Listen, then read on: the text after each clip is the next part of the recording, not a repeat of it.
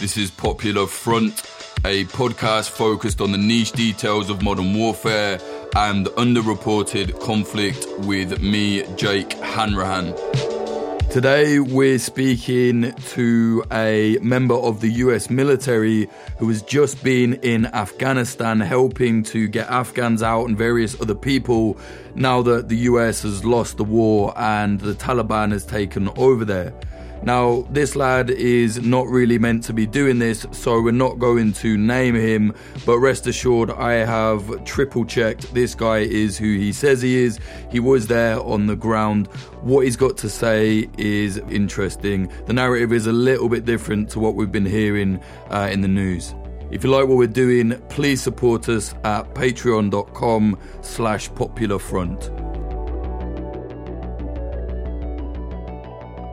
But without revealing too much, maybe just explain what you've been doing in Afghanistan uh, for the last few weeks. Um, so my job there was to provide um, support in a variety of ways. There's some systems that they needed to get up, so I did that. Um, and just in addition to some combat enabler stuff. Um, God, it's it's basically force protection. Um, that's the best way to sum things up. So I was there on on a force protection capacity. Got you, got you. Um, and as a soldier, maybe maybe just kind of tell us what sort of things you were actually seeing out there. That was the thing. Um, I've I've been in for a couple years now. This was my first deployment, um, if we even want to call it that. It was definitely interesting. Um, when when we got there, um, on the way there, actually, the third there, there was a bunch of Air Force Special Operations guys that got scratched off the flight like last minute. Like we, we got laid over. They're like, hey, you guys aren't going. So then you have half the plane uh, going over there with half the original intended passengers. And these were some pretty important guys. I dare say more important than me. Um, so I was like, okay, what capabilities are we bringing there? We also brought a bunch of vehicles that the operators of said vehicles also got scratched. So I ended up driving stuff that didn't belong to me. Um, so it was just confusion. We had no direction. We didn't know where we were going or if we were even going to Afghanistan. We had a hunch, um, but we didn't know. Well, yeah, there was there was a decent idea. Like we knew we were on the way to Afghanistan, but there was talks of, oh, they're turning you around to Kuwait, or you're going to be stuck in Qatar for a while. You're not really going there. They're just trying to put out a signal or something. So there was really no actual direction. We knew we were supposed to go to Afghanistan, but so did the people who got cut. Um, so when we finally did land, they said we're making a stop at Kabul airport, and that plane I've been on a lot of planes. That plane stopped faster than anything I've been on before. Like everything went flying.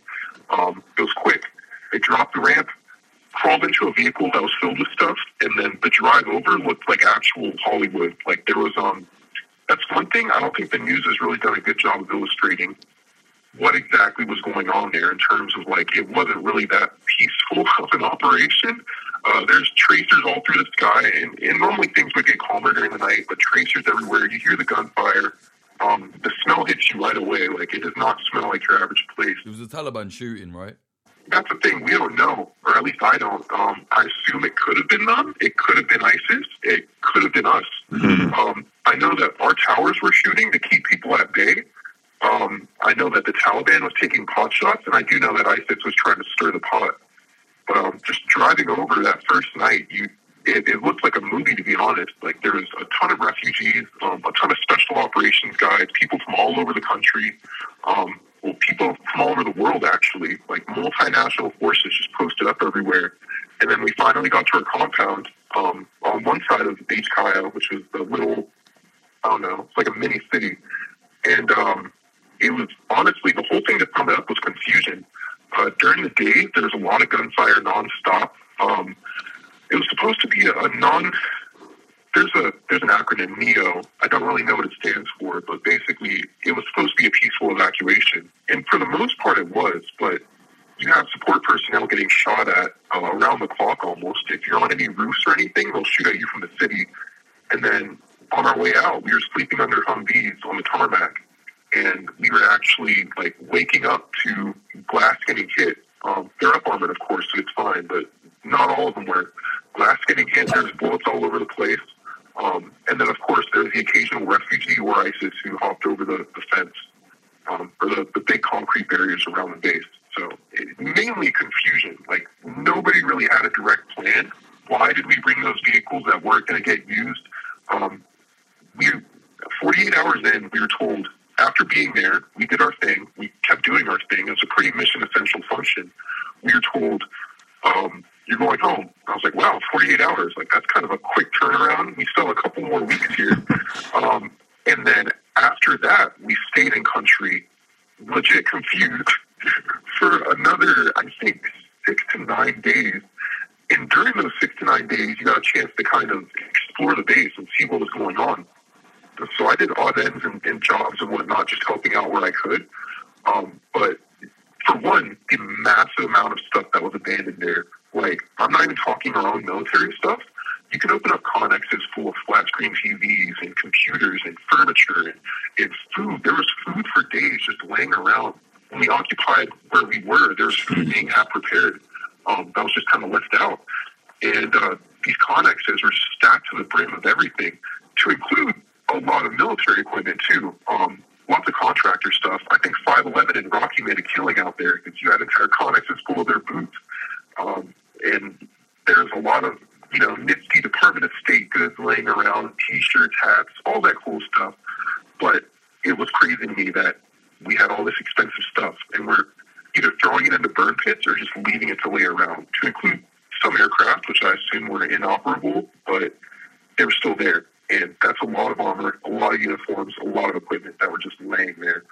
Um, but in, in terms of what I actually did or what I saw, um, just just constant confusion. Uh, not to say that our, our leadership wasn't adequately prepared, but I think that the situation was so very fluid that there really was no way to, to know what was going to happen. Like we knew that we were going to push out, but then something about a statement that no U.S. people are going to leave before Afghan refugees leave came out, and then that kind of flip flopped things. Um, and then also, my own theory is that we wanted to kind of telegraph to if you see like I don't know, twelve C-17s flying, you're assuming that they're all loaded to bear, um, and and that's that's definitely going to try to that's, that's going to repel any future attacks in my eyes. Like, they're going to think there's more people there than are actually there because only half full C-17s, or only I don't know, 13 people on one, you don't have to evacuate those people later. But the enemy still thinks that you have that capability on the ground of that many people and that many vehicles. That would make sense. That or just poor planning. But either way, it, a lot of it didn't make sense at all. And what were your uh, what were your superiors saying to all of this? Because it sounds like you were very confused on the ground, but I'm imagining they were quite confused as well. I mean, at the company level, yes. Um, we kind of just got used to like being told 90 different things. The, the rumor mill was in full circle here. Like there was no shortage of rumors going on. Um, and you didn't really hear too much from people that high up in the chain. Um, but their their priority was pretty steadfast, like taking care of these refugees. Um, actually, it is kind of messed up with the ROE situation since it was peaceful. You know, we we were supposed to be working with the Taliban, and I think for the most part we were.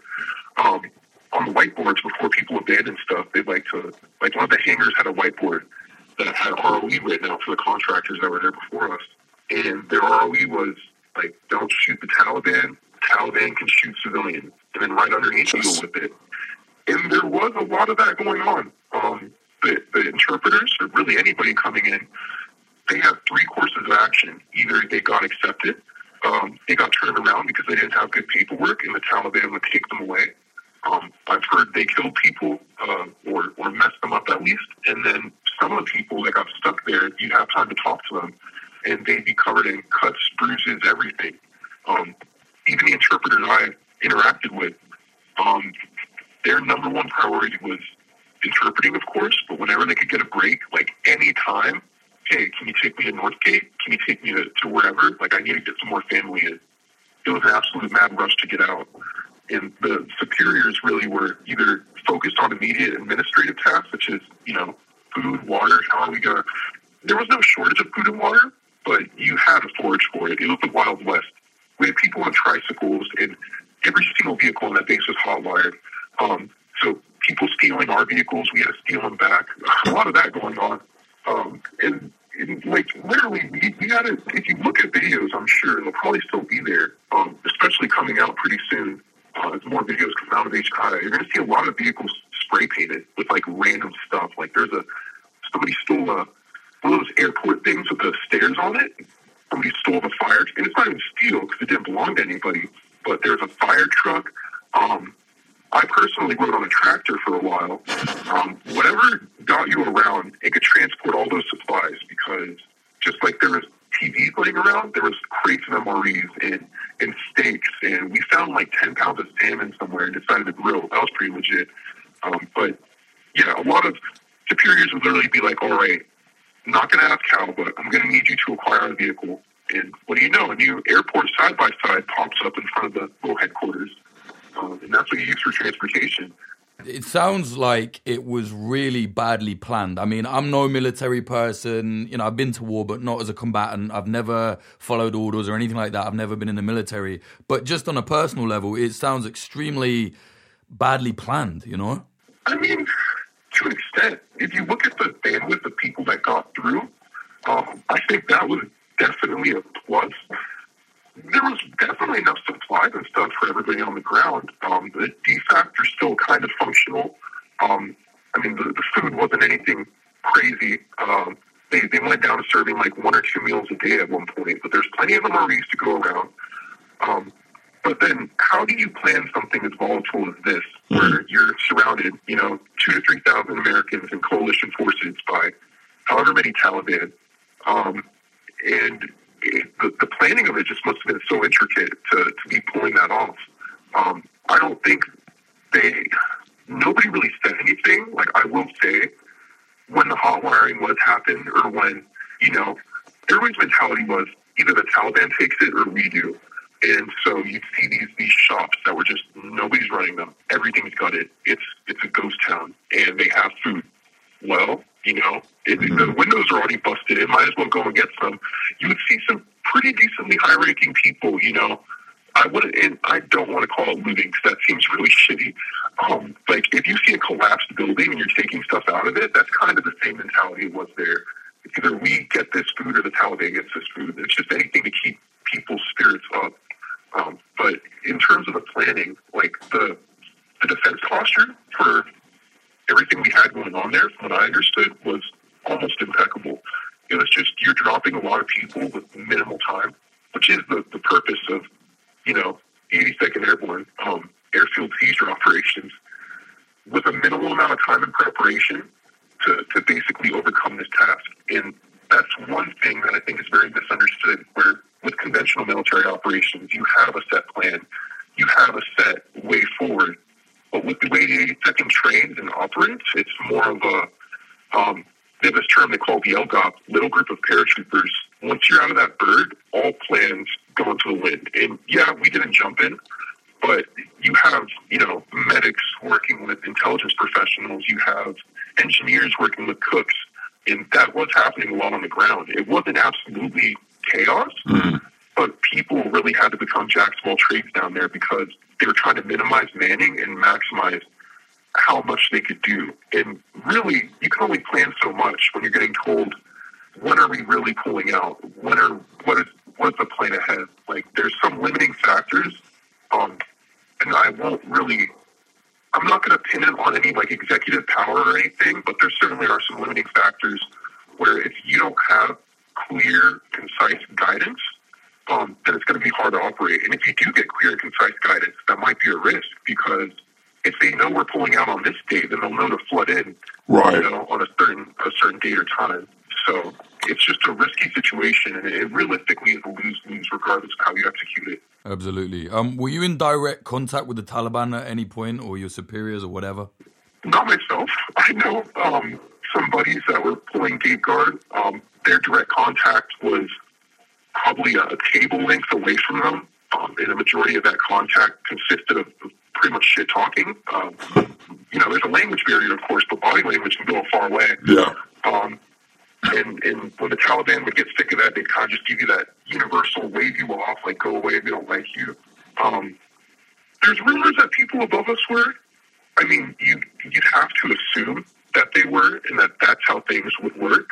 There's enough there's enough special operations folks on the ground there that I would I would be surprised if there wasn't a direct communication with them, especially with all the correspondence back and forth and and the um, the coordination. Like they knew which areas to pull security on. They knew where not to touch.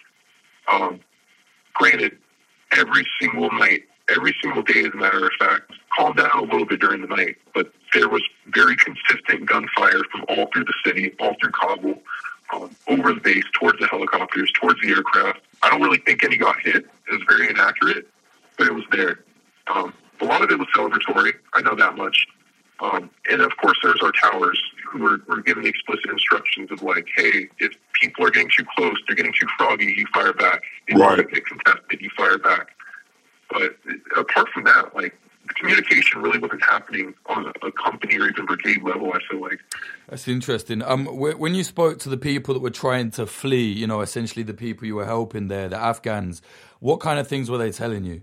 One of them, um, first of all, all of them were extremely, extremely forthcoming and wanted to do nothing but help. Like they had their own little shifts that they were supposed to help with, and the rest of the time was theirs. And many of them offered to to stay after and do whatever they could to help out. And of course, there's that kind of level of distrust. Like I'm working with a new person here. I don't know what their intentions are, but they seem nothing but genuine, and they they want to do good things with us. Many of them worked with us for many years. Um, back to when all this started in 2001, 2002. Uh, they they've worked with America for a while. Um, there was one lady we worked with that her thing, um, even during her shift, was like, "Hey, um, an uncle's friend's brother just texted me and they need help through the gate. I can get them through there. And if you're an interpreter working on that installation, that's like your your golden ticket to get in. Mm-hmm. So their number one concern was getting people in. They they knew the, the imminent threat. Um, some some of them were kind of upset with, you know, it's like you win the lottery. You have all these people you've never met kind of hitting you up for help. They're going through that. Um, so of course there's that sense of it. But in terms of how they felt about the situation of the Taliban, I could only assume. I never really asked them that. Well, one thing, I would, if you just have time, one thing, um, you you were there when the the ISIS um, attack, right? What was that like? Um, so I can't say that. I know people who were involved with the the transfer, dignified transfer of remains, or at least the immediate like aftermath. Um, and that was just horrendous for everybody there. Like, we all kind of knew there was an impending threat, but when you're surrounded on all sides, like, you can't really predict for that. And, and I was talking to some guys yesterday, and they're like, oh, you know, they got complacent. They, they should have been watching. But you can't, like, if you, if you go to those gates, it's like World War Z. Like, you literally, you're getting swarmed by people. There's CS gas getting popped around the clock, non-lethals all the time and you really don't know what's going to happen until it happens. And of course, um, if you see the people who were killed, one of them was was a guy from the army, um, psychological operations. I, I assume I've been told that he was one with the loudspeaker, and that's kind of of the people keep order, and that's how they keep control. Um, you know, by by messaging people, keep calm, we're get you through. Things are going to be okay. Targeting that person is just going to cause chaos, and then the small arms fire after. I don't know who was shooting. Um, could be ISIS, could be us. I have no clue. But it just breaks my heart that innocent people were caught up in that in that shitstorm. Yeah, man, it was fucked. Um, I, I, know you. I know you. Uh, you don't have a lot of time. I'll, I'll, let you go in a second. But I just wondered, as as a soldier, you know, you you're a U.S. soldier, um, and after 20 years, this war has been lost, and you've just been there on the ground, literally helping get people out as America leaves.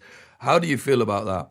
My dad was in the same war that I just went to. Wow. And it's weird. It's surreal. Um, when I talked to him, and I think he'd honestly have a better answer. What he kind of told me, because I asked him, mm. uh, first of all, he's very, very conservative. So, of course, he, you know, oh, president, I'm mad.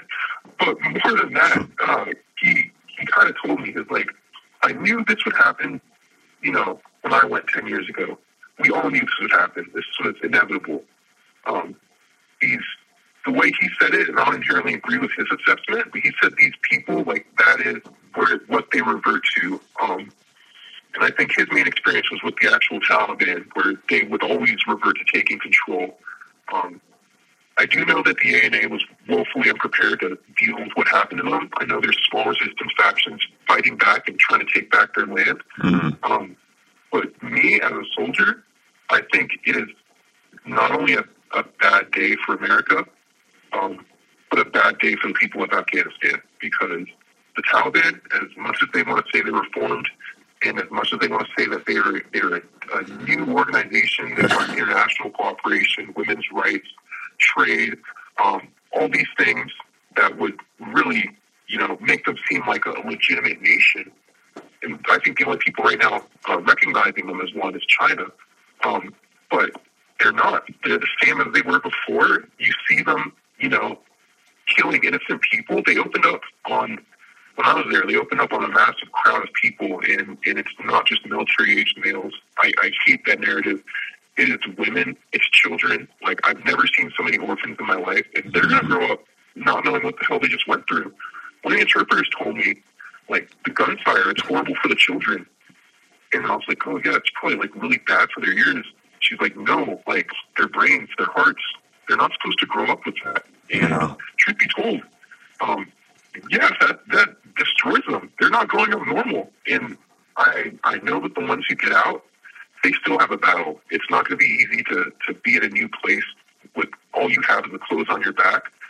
Um, the lady on the plane next to us gave birth when she was landing a Qatar, and that's a new chapter of her life. But as a soldier, I'm glad I could help out, and you know, be one of the last few people to actually leave that country um, and I can I can only hope that in the future things will improve there. I know historically the the tide or the things have been stacked against it, but I genuinely do hope for better things. I think that sentiment is shared with everybody here. All right, mate. Well, thank you for being so candid with us. Um, is there anything else you want to say?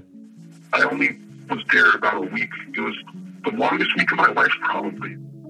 All right, mate. Thank you very much. I'll let you go, um, and I'll definitely be in touch, man. Thanks so much. All right. Yeah, I appreciate it. You have a good one.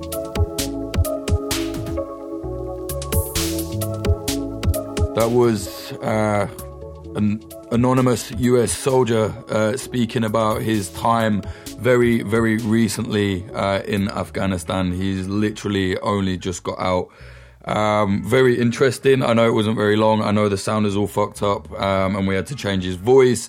But I'm sure you can understand something like this. This lad is really not meant to be speaking to the media, but he felt that he wanted to put his point across and say what he saw out there, um, and he chose to speak to Popular Front. So thank you very much to that guy.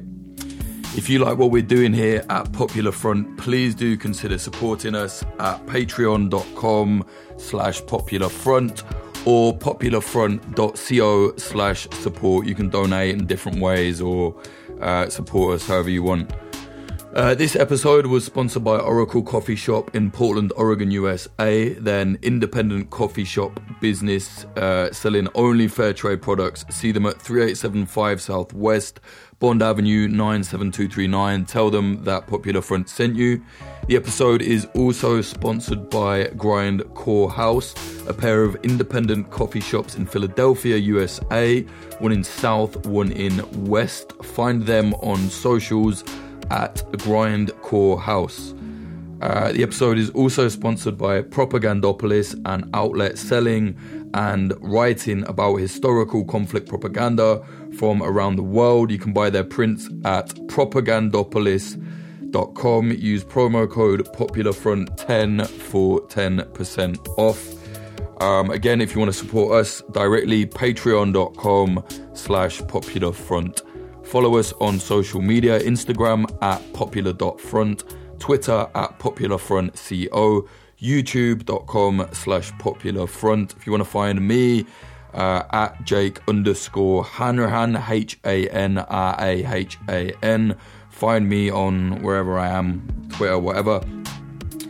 Um, music in this episode, the intro was by Home and the outro was by Sam Black. Find his music at samblackpf.com. Not going to read the uh, Patreon names for this episode for various reasons, but yeah, check us out patreon.com slash popularfront. This episode was mixed and mastered by our friends at Splicing Block.